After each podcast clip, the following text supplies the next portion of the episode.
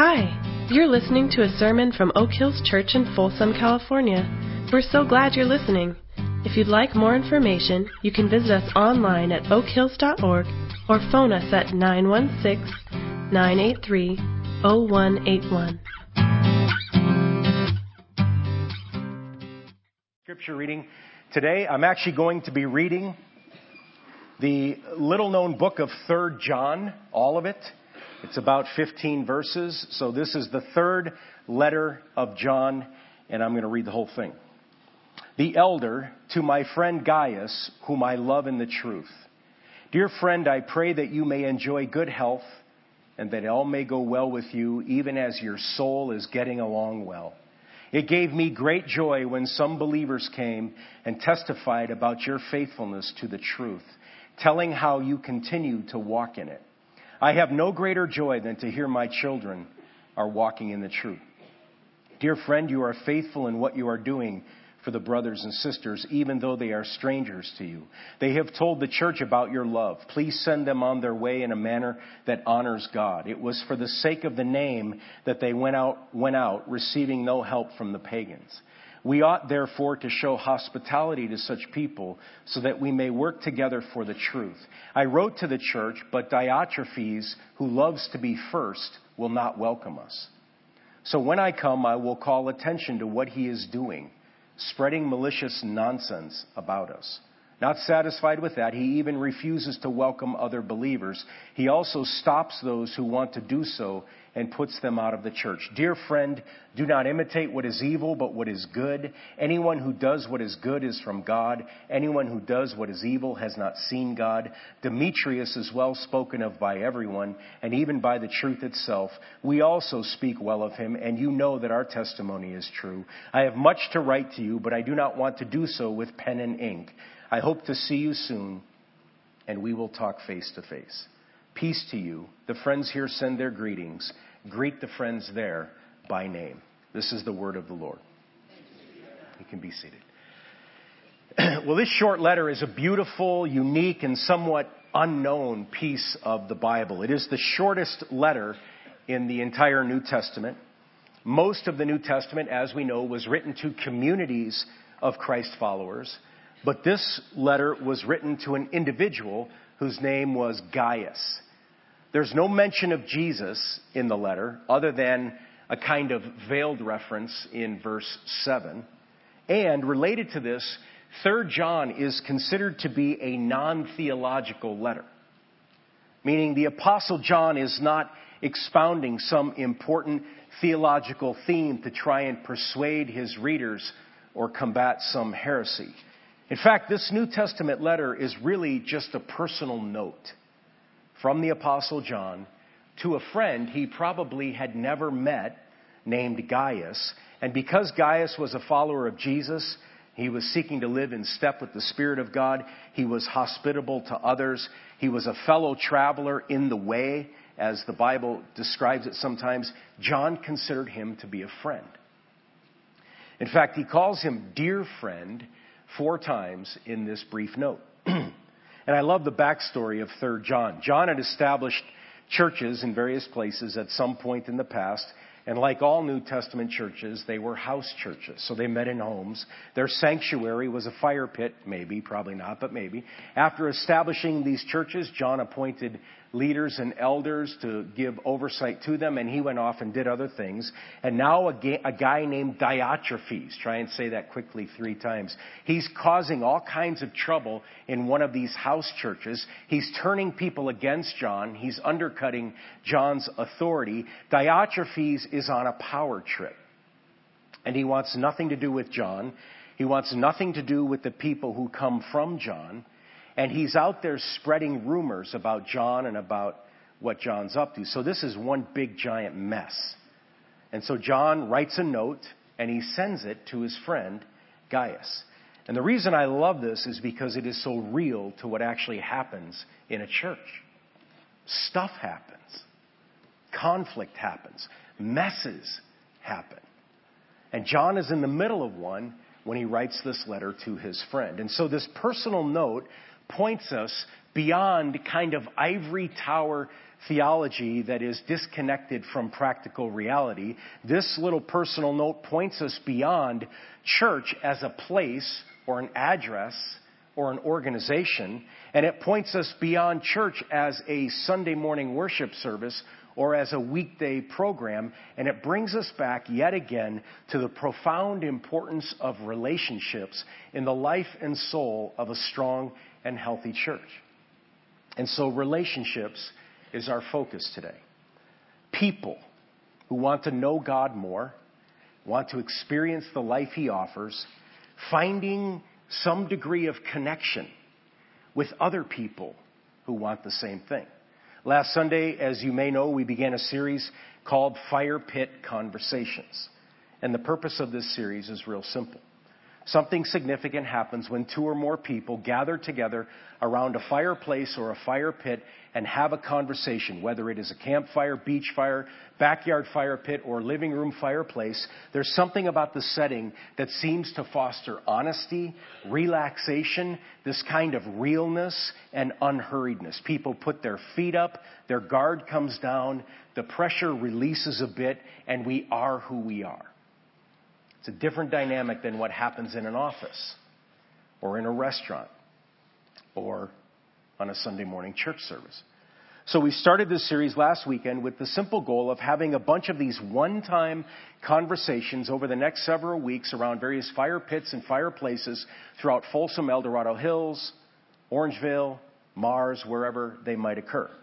And last week we had sign-ups for seven groups with a maximum of 10 people in each group. And by the end of the 11 o'clock service, by the end of the morning, every spot was filled and there were wait lists for most of the groups. And today there'll be new groups that'll be in the back that you can go and sign up for. And if last weekend was any indication, this simple idea of getting together face to face just once with a few other people around a fire for a meaningful conversation about an important topic scratches an itch, it seems, a lot of us have. And I don't think the desire is unique to Christians, nor do I think the desire is unique to church people. I think there are people in today's chaotic culture who are searching for substance.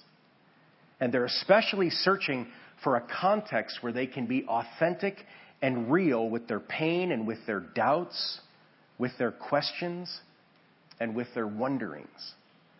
And they are searching for a community of people with whom they can have meaningful and authentic conversation. And let's face it, the search for substance, authenticity, and meaningful conversation does not typically direct someone to anything remotely resembling a Christian church.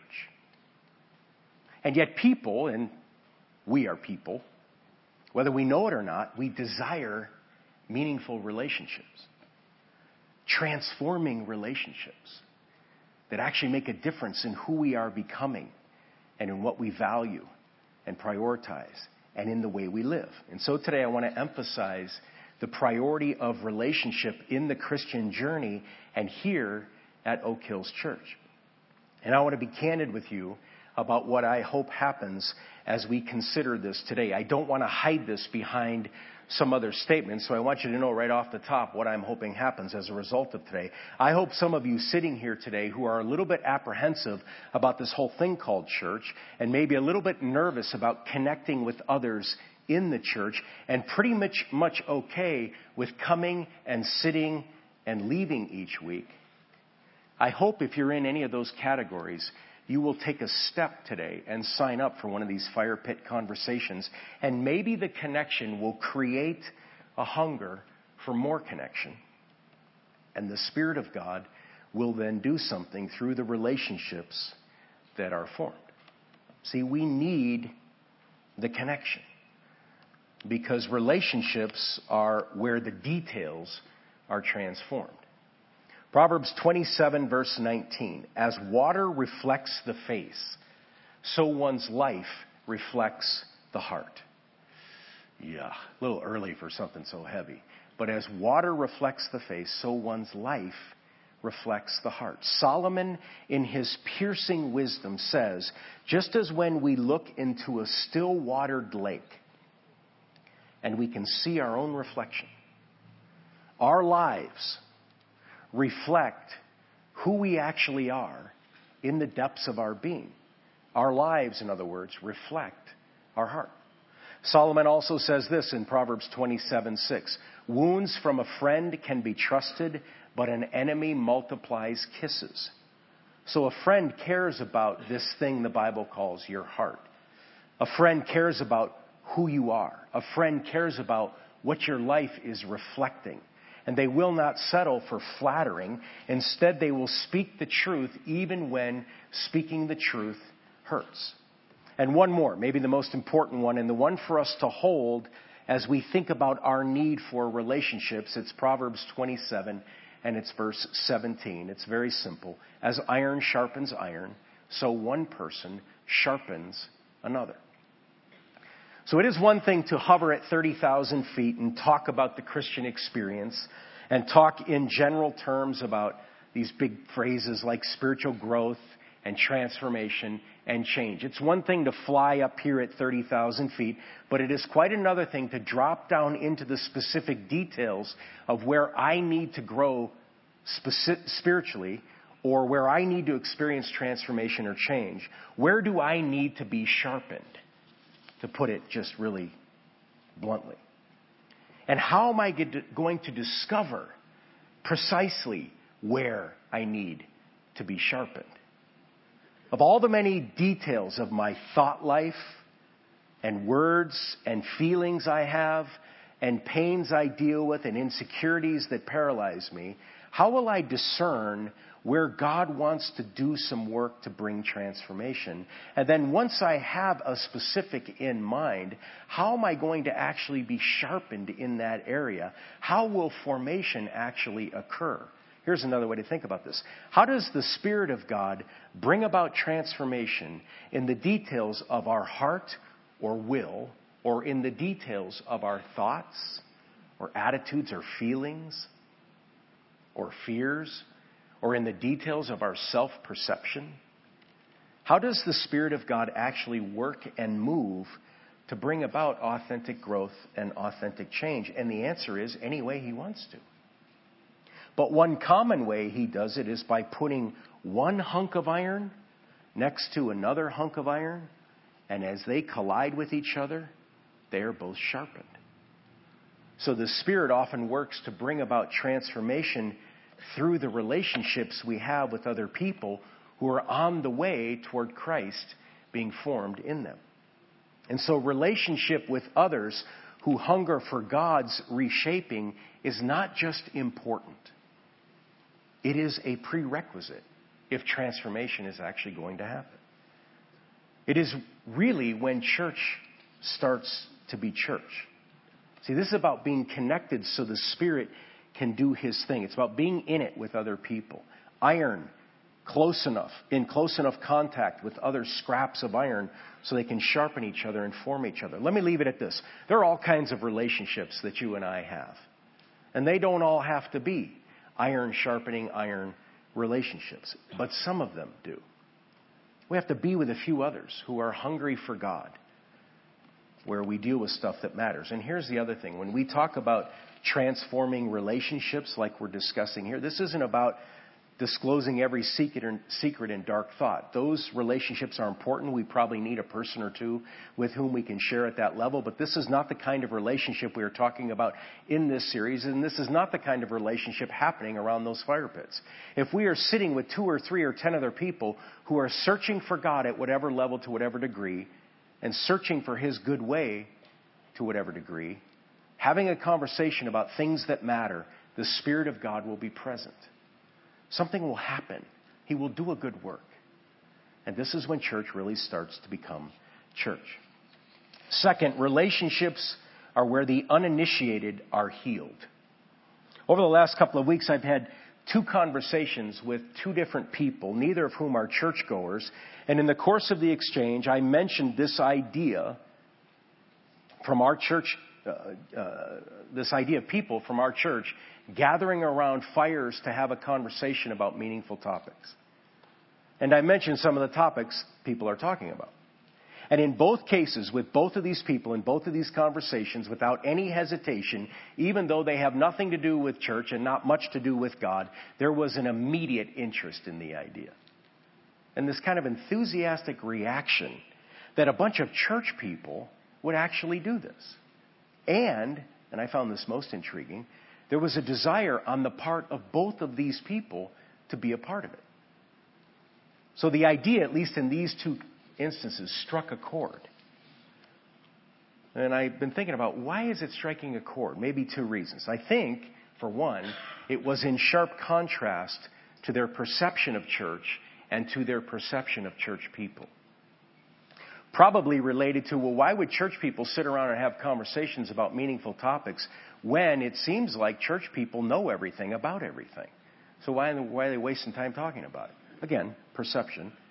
But the other thing is, it seemed really significant to them that religious people would gather in a relaxed setting and talk about important things. And here's the key and make room for different perspectives and make room for different opinions versus shoving a perspective and a opinion down people's throats. And I've been fascinated with the appeal of these fire pit conversations. What is this actually tapping into?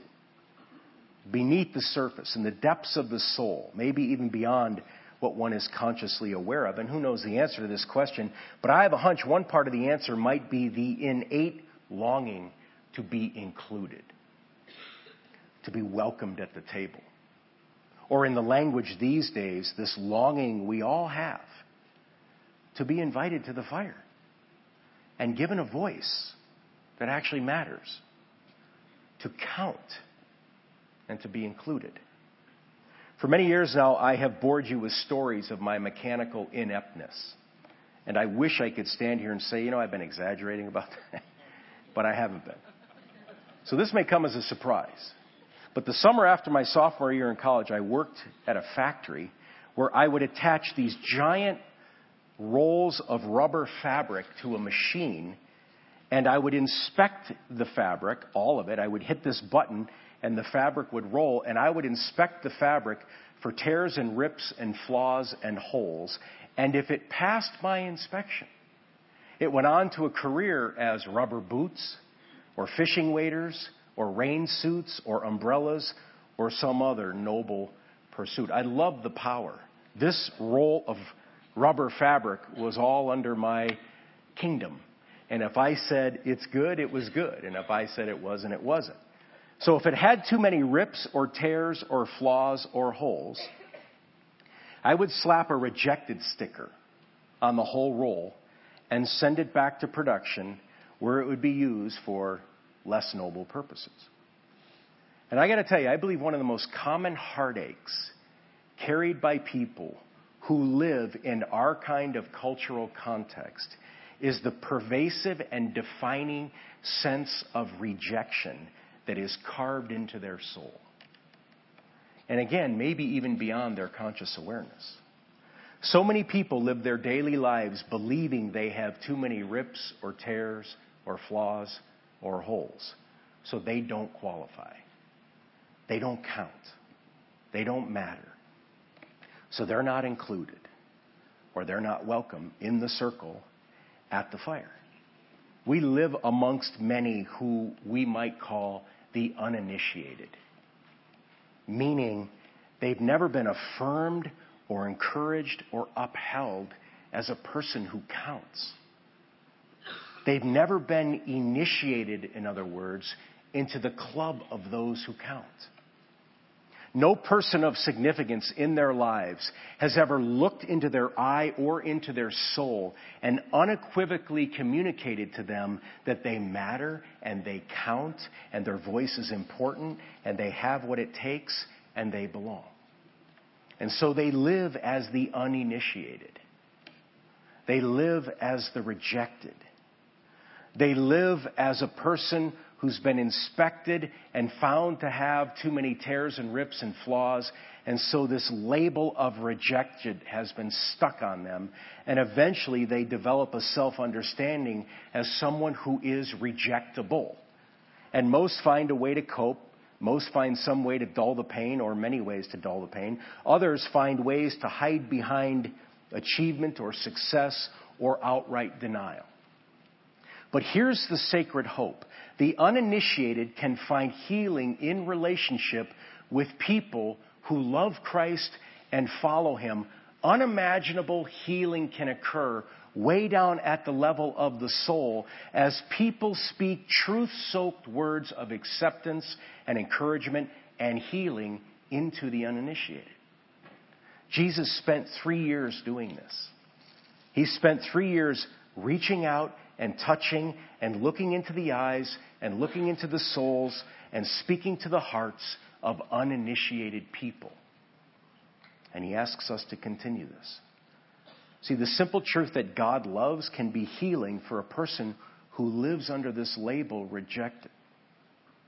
And I believe the Spirit of God puts us together in relationship to help heal the rips and tears and holes and flaws we carry in our own soul from living in a broken world.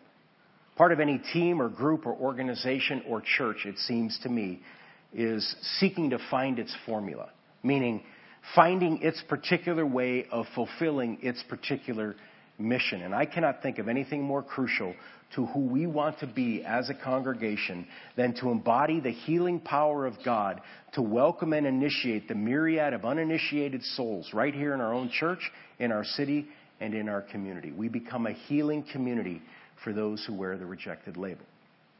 Third thing is we think about relationships. Relationships are where the different are dignified. A brief statement by a missions and cultural expert has stuck with me for a long time. He says, The world runs on antagonisms. Now, think about that for a second. The world runs on antagonism. The world is fueled by fights and arguments and disagreements between people and groups who are different in some way. And often both sides scream and yell, or worse, and they offer all kinds of evidence to prove their point, make their case, in an all out effort to win whatever win might happen to mean. The world runs on antagonism.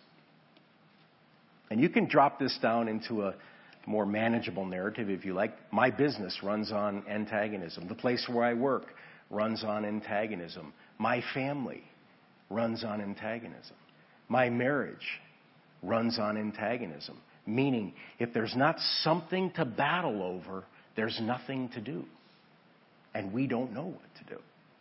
The world runs on antagonism. And I think this all begins with the paradigm that a group of people are the standard or the norm or the right group, and so the others are the different or the wrong group. So the lines get drawn, sides are chosen, and everything distills to who is in, who is out, who is good, who is bad, who is right, who is wrong. People and groups get defined by what they are against. It is us versus them, and where there is antagonism, as you well know, there is bound to be hostility. And this is how sports works. Lines are drawn, sides are chosen. The 49ers finally have a quarterback. But now, the Raiders have Jon Chucky Gruden. So there's the line, there's the battle. Who's going to win? Neither will win. Neither team is any good. Anyway, did I say that? Yeah, I guess I did. So this is how sports works. This is how sixth grade works. The cool people are over here. The different ones are over there. So let me ask you something. Have you ever been labeled the different for whatever reason? If you have, then you know the label can cut a deep, deep wound that lasts a long, long time. Well, this is the exact thing that was facing the Apostle Paul. And he writes about this in Ephesians chapter 3. And I'm going to start this off by reading from verses, verses 11 and 12. He says, Therefore, remember the former that formerly you who are Gentiles by birth and called uncircumcised by those who call themselves the circumcision, remember that at that time you were separate from Christ, excluded from citizenship in Israel, and foreigners to the covenants of the promise, without hope and without God in the world. Now, this is what he is saying to the non Jews. He's saying, You were once the different. You were on the outside looking in.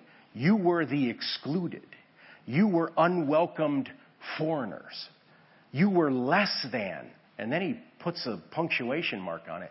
You were without hope and without God. And let's face it, this is the tenor of our world and of our country. We are divided politically, economically, religiously, racially. There's gender division. We're divided over sexual orientation issues and a million other issues. And this virus of antagonism is loose in the church as well. And it threatens the unity of those who profess to follow Jesus. So in the church, we find the labeling, the us versus them, good Christian versus bad Christian. We find the ferocious quest to win and not lose, to be right and not wrong. And we find the hostility toward those who think or act or believe or vote or look different than we think a Christian is supposed to look or act or believe or vote or think. And maybe I'm nuts, but I think the church should be a community where the different find dignity. The church should be a community of people who are across the board different, learning to love one another and be with one another and learning from one another. And setting our differences at the foot of the cross knowing they are no longer what primarily defines us. This guy named Vincent Bacote wrote a little book called The Political Disciple. This is what he says Those who become political others because of their issues, and sometimes because of their rhetoric and behavior, morph into objects to be opposed at any cost because the stakes are high. Yet, the path of sanctification challenges us to see political opponents as neighbors we must love and regard as fellow human beings. Continuing in Ephesians chapter 3, start up again in verse uh, 13. Or, uh, yeah, verse 13. But now in Christ Jesus, you who were once far away have been brought near by the blood of Christ, for he himself is our peace who has made the two groups one and has destroyed the barrier, the dividing wall of hostility, by setting aside in his flesh the law with its commands and regulations. His purpose was to create in himself one new humanity out of the two, thus making peace, and in one body to reconcile both of them to God through the cross, by which he put to death their hostility. He came and preached peace to you who were far away and peace to those who were near, for through him we both have access to the Father by one Spirit. Profound statement to Jewish people and Gentiles who had a wall of antagonism between them they thought was insurmountable. And the Apostle Paul says, through Christ, that wall has been destroyed. Iron sharpens iron. So I want you to know this. And I believe this actually jumps off the pages of the Bible. I do not want a homogenous church comprised of people who are the same economically, politically, theologically, racially, age wise, gender wise, or otherwise. The truth we believe we possess, I think, is purified in the furnace of difference. Iron sharpens iron. We gravitate toward those who are like us, but we grow when we are with those who aren't. One simple example, as I'm sure you're aware, this is the weekend, and tomorrow is the day when we recognize and we remember Martin Luther King, and it is a holiday, and there are various activities and marches and ways of remembering and recognizing the work he did and the message he proclaimed. And you know something? There's all sorts of thinking and rhetoric and debate around something like Martin Luther King Day. Some of it is just lodged in our own heads and we keep it a secret. Some of it comes out when we're with people that we think are going to be able to handle some of our comments about it. But I got to say something. If we sit, if you sit, if I sit and listen to the stories of those who grew up as African Americans in areas of our country where this meant you were different and not in a good way, the rhetoric and the hostility and the antagonism, the endless debate and all these opinions about this or that fade away because we're with an actual person who is different and we're finding out who they are and what their life is like, and it changes everything. And I think the Spirit moves in profound ways in those interactions, in those relationships. And I think the Spirit does something in us we desperately need done when we are with those who are different than we are. So being in relationship with those who think differently than we do is not a sign of weakness or creeping liberalism. It is actually a sign of strength and a sign that we believe in God's truth and we actually have confidence in His Spirit. The inability to be with those who think differently than we do is, in fact, a sign of weakness. The inability to be in conversation with those whose opinion on whatever topic differs from ours is a sign of weakness and may be an indication we are a bit unsure of the truth we proclaim, and we are a bit unsure if the truth is actually true. And it may suggest we lack confidence in the Spirit of God. See, I want us to learn how to learn from those who see and feel the world differently than we do. I want us to be so convinced of the truth of the gospel, we aren't insecure when someone disagrees with us on one thing or the other. Our confidence is not dependent on our winning this or that battle. Our confidence is in God and in His Spirit. He brings the change. He will work this out. And our job is to be faithful to Him and trust Him and be near to those who need Him. So let me ask it again. Have you ever been the different? Have you ever been in a situation where you know, I don't fit here? I remember years ago in India, way up in the northeast corner of India, in a place I didn't even know existed. Had to fly so long, I thought I was never going to get off the airplane. Walking down the middle of this dirt road, and I can feel everybody looking at me. White guy, bigger guy, square jaw, the whole bit. And as I'm walking, I'm thinking, man, I'm, I'm the different one. I'm the one that doesn't fit. And they all know it, and I know it. Have you ever been the different? I bet you've been the different on the outside, looking in, peering through the window at others who are gathered at the table, or peering through the fence hole at the others who are sitting around the fire wondering, why wasn't I invited? For whatever reason, locked out. You ever been there? And I'll just leave it at this. Can you imagine how long we would have to sit here if we were to plot our way through the Bible and read about those outsiders whom God invited to the inside? Let's pray together.